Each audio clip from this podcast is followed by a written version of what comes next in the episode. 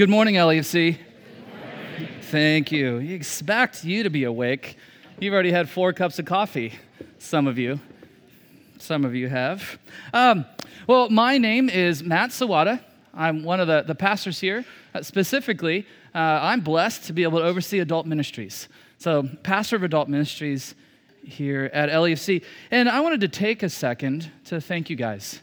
Uh, this is a special Sunday, in a way, because it's the first time I have had the opportunity to preach since our sabbatical. And it, uh, you, as a body, allowed me and my family the space to get away. It was an incredible blessing. It was so healthy. And we just thank you guys for the priority that you have placed on those Those rest seasons. Um, it changed us as a family, and we're just grateful. So thank you for the gift that you gave us. Um, well, this morning we're going to be in the book of Luke. And I've got some some friends, some of these ushers who are coming down to, to hand out Bibles. If you don't have a Bible this morning, you can either open up your phones, turn to you.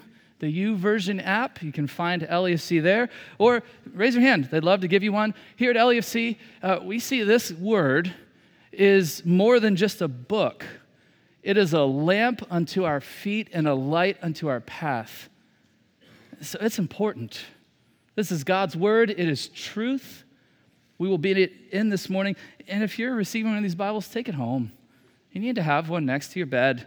Spend some time in it and learn what God tells us through his word. Well, this morning, we are, uh, like I mentioned, we're going to be in the book of Luke. We're continuing this series on uh, Jesus Reimagined, Life Reimagined. And we've been looking at Jesus to, to see how we can learn to live by looking at how Jesus lived. Uh, this morning, I'd love to give you this opportunity. Hopefully, you will take this opportunity to reassess what is your attitude towards your sin? What's your attitude towards your sin? And I'm, I'm guessing you approached this morning from probably one or two places, maybe somewhere in between. In one, one camp, uh, many of you might have been approaching Sunday morning with a lot of guilt. Maybe there's a lot of shame. You've had a rough week. You've done things, you've said things, you've watched things. You've been living in a way that, that you feel you feel this burden. Or maybe you're approaching this this morning not out of out of that, but but you're approaching this morning from a perspective of uh, sin. Matt, what's that? I haven't thought about sin since last Sunday. I'm kind of on this spiritual cruise control. And I, sin's not necessarily something that I struggle with, Matt. So maybe you're approaching this morning from a place of a, a hard heart. I've, I've checked the boxes. I've done enough. I attended W B F, and now I'm here. I'm good, right?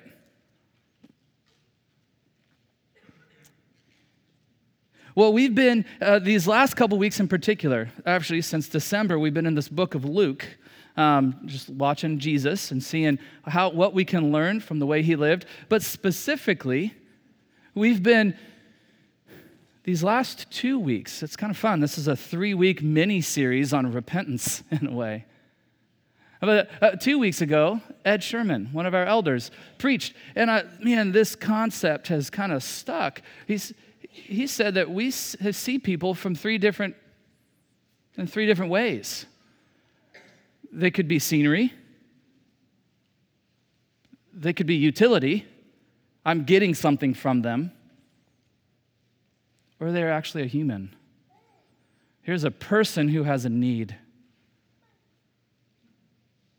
And so in the middle of a crowd, there's that girl who just wants to be known, not just seen. And then last week, Tony took another step. He he began to, to talk about these risky comparisons. And if you remember, there's some scary pictures. Katrina, nine eleven. And in that moment, there are a lot of lives lost. Well, we had some outspoken Christians who made some comparisons and said that these things happened because of sin in their lives. But yet at the same time, believers died in those too. That God doesn't judge us for our actions. There are consequences to sin, but some of these disasters are not because of lifestyle choices. And so Tony explained what repentance meant.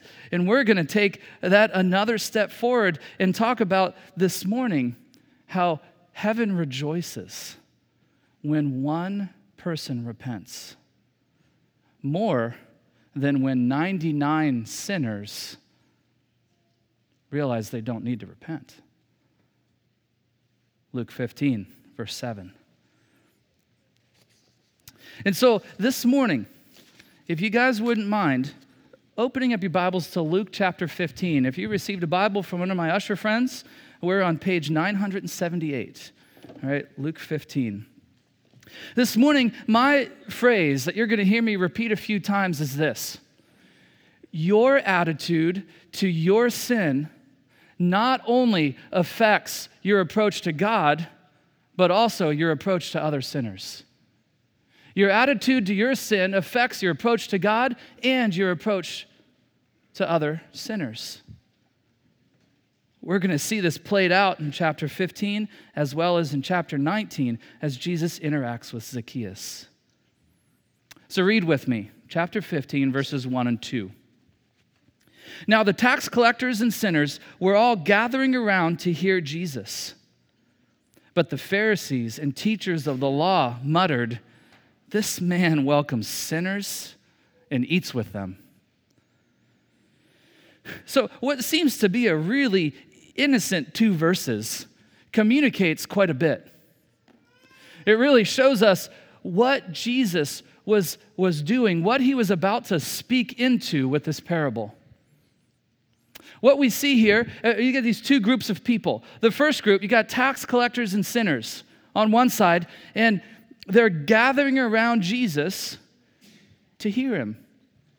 The E S V says that they drew near to Jesus. They're leaning in. They realize their need, and they see the one who can meet it. Now, you've got another group of people in verse two. You got these tax collectors and these sinners, and these, sorry, they're looking at the sinners, tax collectors and scribes. I'm sorry, these Pharisees and, oh, I'm just, I'm a little off there. The second group, you got Pharisees and scribes, these teachers of the law. And while group A was leaning in, this group is leaning back.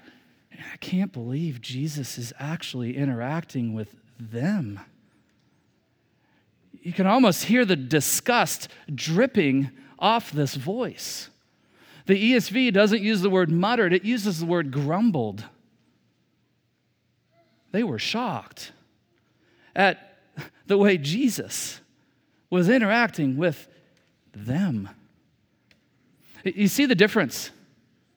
You see the difference between A and B. You've got one group over here, they knew they had a need. They recognized their sin, and they leaned in. They drew near. They turned to the one who could meet it. And then you've got group B over here. They see themselves as clean. They're superior. See, group B is above them. I'm already clean. You see what I've done? Why, Jesus, why are you hanging out with the lesser crowd when you could have time with me? He's, you kind of feel the smugness. You feel their pompousness. You see, they were, they were good by what they did, by how they looked.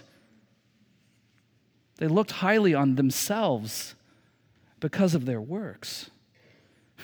Well, Jesus, being the one who perfectly understands social awareness, he feels the tension. He, he recognizes that you've got this group doing this and this group doing that, and he understands this, the, the vastly different approaches to sin. And he addresses it. He tells this parable that we're about to read in verses three through seven, and then we're going to look at chapter nineteen and see him actually play this out with this wee little man named Zacchaeus. So chapter fifteen, let's continue here. That was verses one and two. In verse three, Jesus then tells them a parable. Verse four, suppose one of you has a hundred sheep and loses one of them.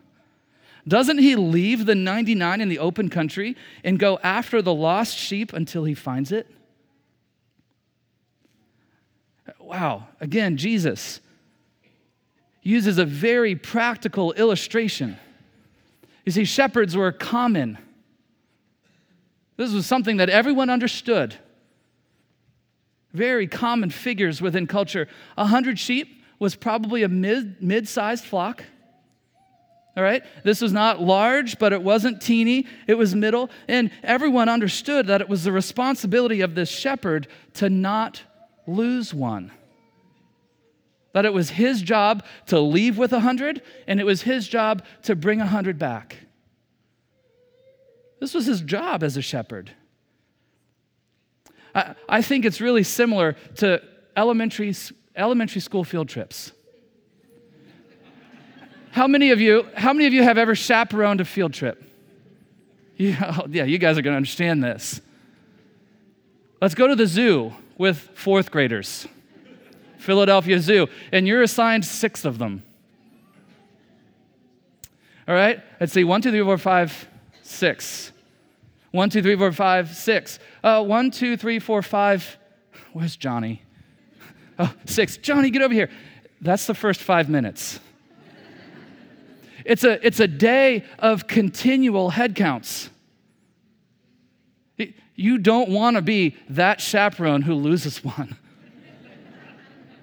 You'll never be welcomed back. Oh, Sean lost one today. It, like that, that wouldn't go over well. As a youth pastor, I was a youth pastor prior to being here. I would take groups of middle schoolers places. It was the same way. It, you know, you got fifty middle schoolers you're trying to corral, and they all have minds of their own. And Tyler laughs. And so it, in that moment, you know, you're every time you change places or you get back into a car, you count to fifty. How many in that van? How many in this van? How many that's how many in that bus? Why are we one short? Either our leaders can't do math or Andrew is somewhere else. And so you're you're continuously doing these head counts. Now, what if you left someone at the zoo? Or what if you left someone at that gas station? You drive away. And then you realize, I'm missing one. You feel the panic.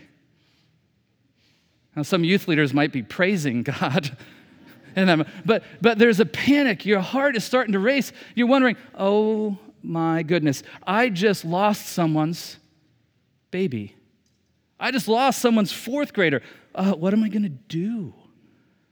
You turn around and you go back to the monkey cage. It's probably where they are. And and you f- you find that kid. Can you imagine the reunion? That kid has been stressed, whether they want to show it or not. They've been worried. They've been lost. This chaperone has been stressed. They were worried. What if something happened to Johnny? And so that reunion, you can imagine the hug. It probably might not, the, the pound, you're pounding fists. Hugs might not be appropriate in today's culture. The high five. You can imagine the joy and the relief over finding Johnny. The, the shepherd is experiencing that same thing. I don't know if he named his sheep. Right? Probably not. But he just found Johnny. And in verse five, six, and seven, we're going to see this theme of rejoicing, that the, the reunion really does allow us to rejoice because the shepherd has found the sheep. In verse five, and when he finds it, when he, being the shepherd, when the shepherd finds it, being the lamb, he joyfully puts it on his shoulders and goes home. And then he calls his friends. That's such a funny word. It's not like he had a cell phone, right? He calls his friends and neighbors together and says, rejoice with me, for I found my lost sheep. I tell you, verse seven, that in the same way, there will be more rejoicing in heaven over one sinner who repents than over ninety-nine righteous persons who do not need to repent. You see that theme? The shepherd rejoices. The friends and neighbors rejoice. Heaven rejoices when one repents, when one is found. And that rejoicing happens more when one repents than when ninety-nine are sitting here smug and not repentant. This does not breed joy. But this does. You see this tension that Jesus is poking at? Verse seven is a direct response to the contrast of attitudes we saw in verses one and two. He's stepping all over the toes of those Pharisees. We've got two groups with two different attitudes towards their sin. And the reality is, is that we, you and I, me and you, are just like that sheep. We are sheep who fall into both categories, and we need to live a life of repentance. See, repentance is both initial justification and ongoing sanctification. Repentance is an opportunity for us to not, let me hear, let me hear me this is, hear me say this, it is an opportunity not to re-save ourselves. We don't need that. That's already been done. But it is an opportunity to be reminded of our daily need for a Savior. And when I take my sin and I hold it up and I say, God, thank you for Jesus, because he died for this, whatever this is. What in a sense I'm doing is I am turning to, to God, and I'm seeing the beauty of Jesus in what he has done. And that has become more attractive than this that does not satisfy. Christ is the only thing that does matter and that can satisfy. But yet we turn daily to things that we try to substitute for him. That's why repentance is needed day in and day out. My sin doesn't satisfy. He does. You see, your attitude towards your sin not only affects your approach to God, but also your approach to other sinners. Tim Keller, in, I think I quote Keller every time I preach, uh, but Tim Keller in The Reason for God says this. He says that sin is the despairing refusal to find your deepest identity in your relationship and service to God. Sin is seeking to become oneself to get an identity apart from God. He continues and says that sin is not just the doing of bad things, it is that, but it is also the making of good things into ultimate things. It is seeking to establish a sense of self by making something else more central to your significance, purpose, and happiness than your relationship with God. If you are a human in this room, you struggle with that. We put things above Him all the time. And they're not always bad things. But when we replace Him as the ultimate, that's called sin. You know, for me personally, this comes in the form of approval. I have struggled, and you've heard me mention this, I've struggled for years with laboring to just appease God, or laboring to get the approval of others. That's mattered way too much to me. You know, it's almost as if I have lived as to not make Him or those around me angry. And so if I misstep, what's God going to do to me? If I misstep, what are they going to think? What are they going to do to me? And I've made this an ultimate thing. While it's kept me in line, it's kept me looking good, it's, it's become this thing called an idol. And it's not just trying to do anything just good. My goal has been to, I'm trying to avoid anything too stupid or openly sinful. The problem with that is it's very superficial. Because while I can look good and not make anyone else angry, the inside of me is a mess. The inside is, in this moment, it is it can be rotting. It's almost like you're you're playing a game of chess with somebody, and they don't want to make a move. So it's they're only playing defense. And so they just mirror your moves until you have to make that move. That's how my relationship with God is when I fall into this mess. I'm not doing anything that honors Him, not doing that dishonors Him, because I'm not really doing anything.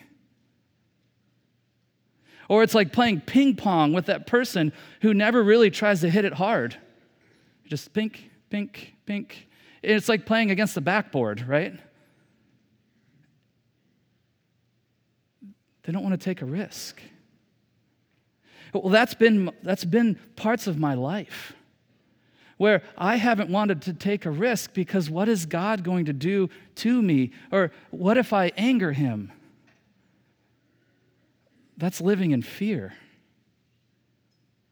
My approach to sin was that it was something that I could fix. My attitude towards my sin was off.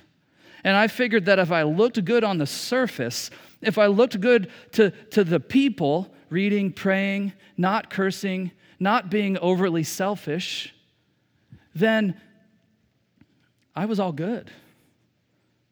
It was in a sense that my performance could outshine the sin that was present and then so often bubbled out of my heart.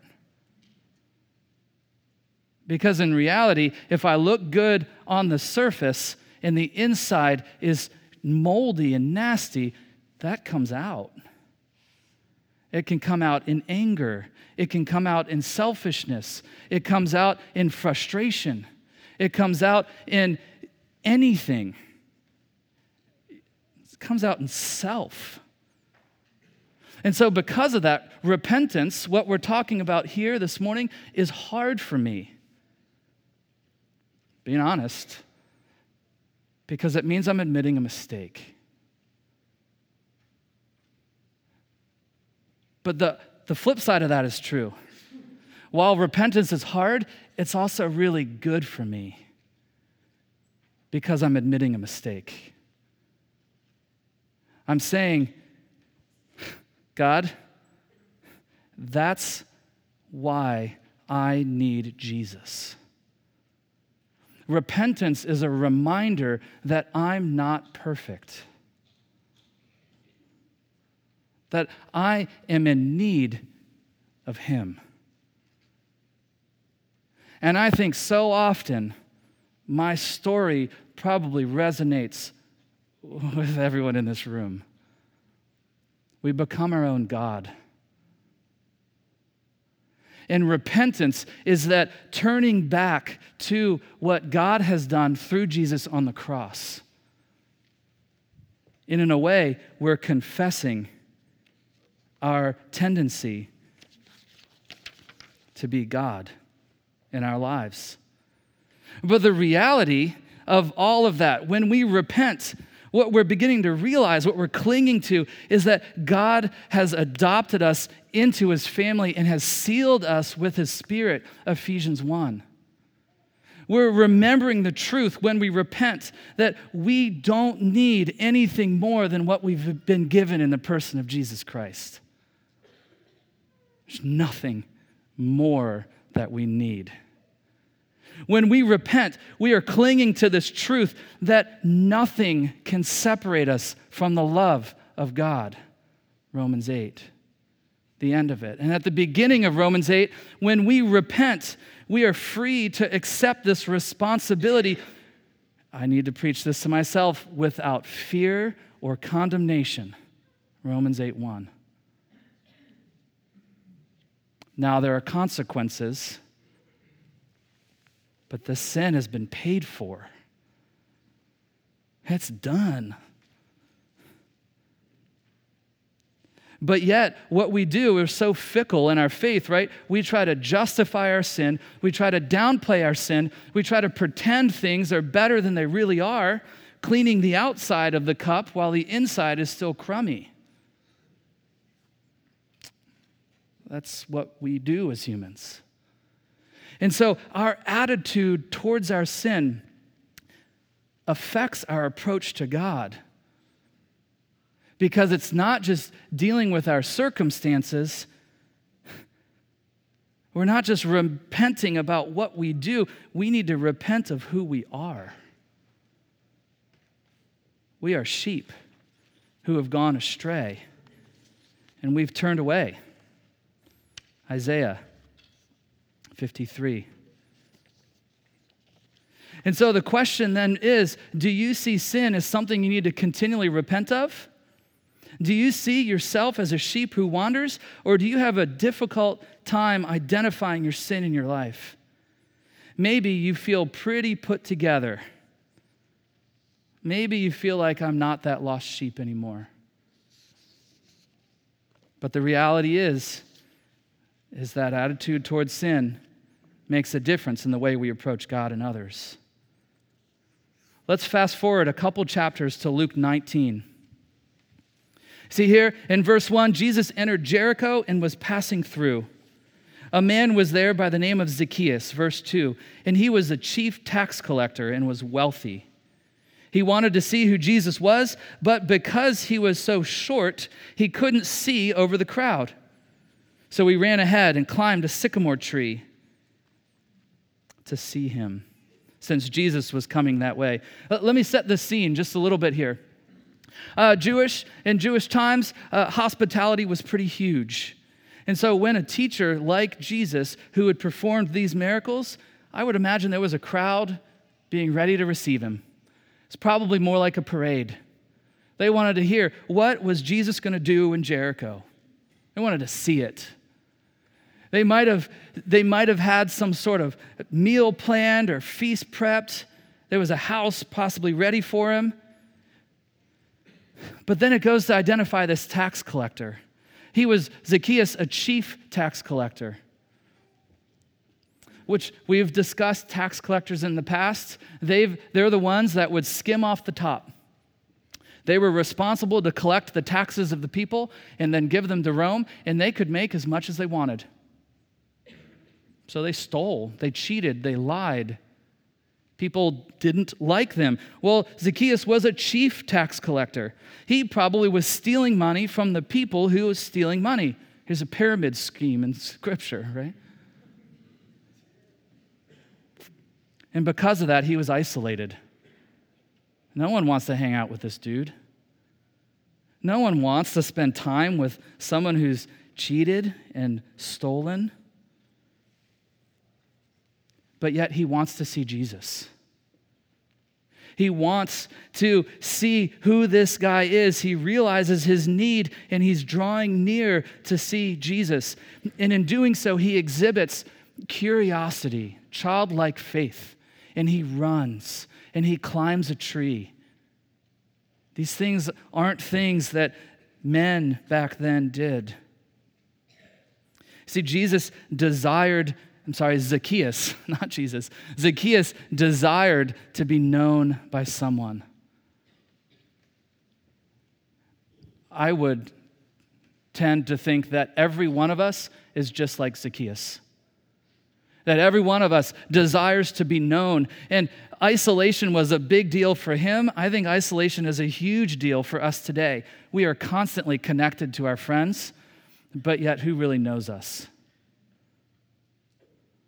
That we've got all these relationships, but we feel more alone than ever. I think every one of us can relate to Zacchaeus. Identity issues, idolatry issues. Zacchaeus was elevating money more than relationship. And lastly, he was isolated. Guys, I'm going to step on my soapbox here. We are part of a church, a family, and we need each other. We all have this innate desire to be known.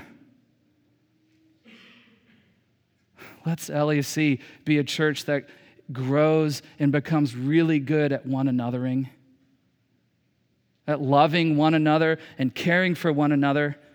That let's be different than any other social club out there because of Jesus. Off my soapbox. The beautiful part about this text is that Zacchaeus desired to be known by someone. He climbed a tree to see Jesus. And in verse five, Jesus saw him. What we see here, nineteen, verse five, it says, when Jesus reached the spot, he looked up and said to him, Zacchaeus, come down immediately. I must stay at your house today. Whoa. Jesus saw him. Jesus knew him. Jesus was willing to include and invest in him. Jesus was willing to take a risk and love him. Wow. That's our Jesus. I would say that if there is something we need to learn from Jesus in this text, it's exactly that. This is how we should see people, not as utility, not as scenery. We should see people and love and include and know them like that.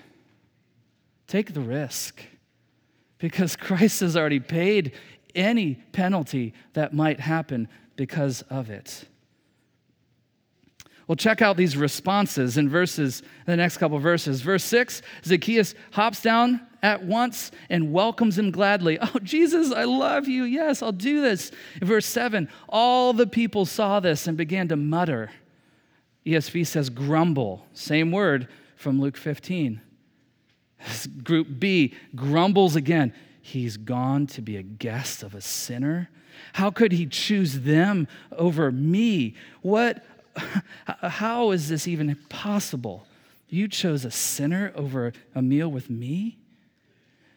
And then you see the contrast getting a little clearer, the stark contrast between the crowd and Zacchaeus when he stands up in verse eight and said to the Lord, look, Lord, here and now I give half of my possessions to the poor. And if I've cheated anybody out of anything, I'll pay it back four times the amount. We see Zacchaeus welcome him gladly. We see the crowd grumble. And then we see genuine faith in the life of Zacchaeus. He stands up and makes a proclamation, and he calls him Lord. There's a new relationship going on here. Lord, I promise here and now to give away half of my money to the poor. And then on top of that, I'm going to pay back four times what I have taken from anybody. His idolatry of money was just exposed, and he just released it. He said, you know what? This money is not satisfying to me anymore. I'm going to replace it with Christ. His true repentance just changed his life. Zacchaeus is now a different man, and out of that true repentance came worship. Your attitude towards your sin not only affects your approach to God, but also your approach to other sinners. So then Jesus says to him, today salvation has come to this house because this man, Zacchaeus too, is now a son of Abraham. We don't have the time to unpack that son of Abraham. Go back to Genesis fifteen. Go back to Romans four and see about how faith in Abraham, faith, Abraham's faith saves, not just a heritage, not just um, a cultural, national connection. And then we'll end with this. Luke ten, nineteen, verse ten. This potentially is the key verse in the whole book of Luke. For the Son of Man came to seek and save the lost. The Son of Man came to seek and save the lost. Jesus did this. He came from heaven. He was born a human to live a perfect life, to die a horrendous death, to experience for the first time separation from his Father so that you could enter into a relationship with his Father. Jesus came, the Son of Man came to seek and save the lost. And he did this so you could not only repent once, but also live a life of repentance. You see, your attitude towards your sin affects the way you approach God and others. In this text this morning, we've looked at a couple different groups of people. We saw the tax collectors and sinners. They were on this side. Their attitude towards sin was needy. We saw Zacchaeus transition from curious to convicted, to convinced. We saw him transition from lost and lonely to found and known. And because of Christ in Zacchaeus' life, he's now responding out of gratitude with generosity instead of greed. And then we saw these Pharisees, these grumblers who compared themselves horizontally to the people around them. We saw this group of people who were justified in their holy actions, and they did not see their need for repentance, partly because they didn't see their need. They didn't see their sin. But there's a third group that we skimmed past. In Luke fifteen, we saw a shepherd. And in Luke nineteen, we saw Jesus. In these moments, you know, when we start associating who can we be like, we are not the shepherd. And in Luke nineteen, we are not Jesus. It is not our job to seek and save anybody. Jesus is our Savior shepherd. Jesus is the one that does that.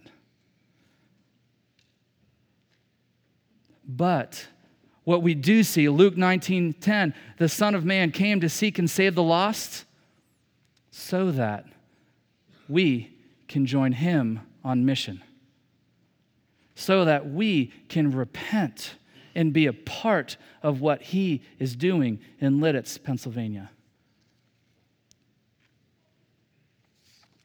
You see, our approach to sin affects our approach to those around us. Are you concerned for those who don't know him? Are you concerned enough, like Christ, to see them, to know them, to invest in them, and then to introduce them to the one who can solve their isolation issues? The, to the one who can solve their identity issues? Well, maybe this morning you need to, as we sing this last song, repent of your attitude towards sin.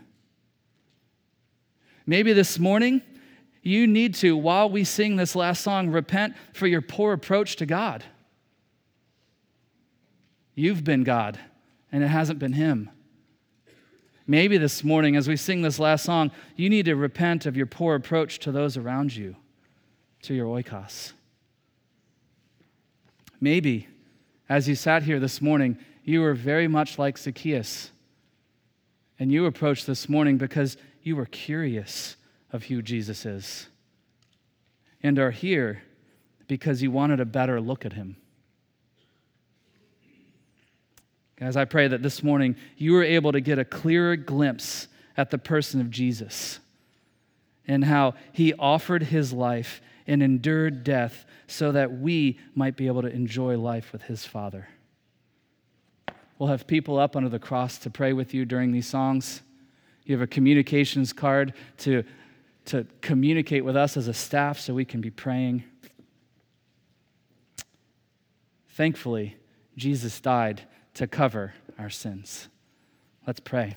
Heavenly Father, we just thank you for who you are. We thank you for how you have loved us in your Son, Jesus. And Lord, it is an honor to give you the praise that you're due this morning.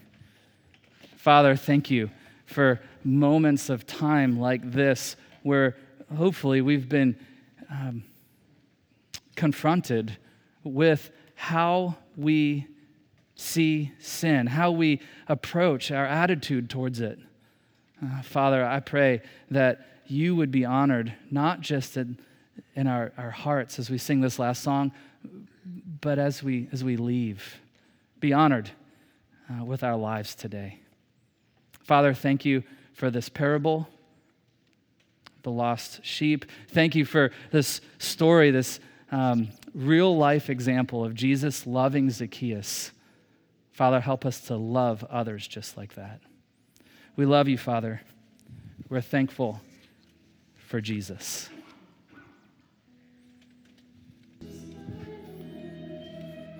Well, guys, we have a Father who loves us. It's amazing to sing that chorus. But as we leave today, let's live in that. Let's, let's rest in that, knowing that we aren't perfect, but that his Son was. Help us to live today, admitting our mistakes, and then repenting and turning back to Jesus. Father, thank you for your love. Thank you for your Son. Thank you for this family, and for an opportunity to know, to be included and invested in. Father, we give you our lives, and we thank you for today, and we pray this in your Son's beautiful name. Amen. We love you guys. Have a great day.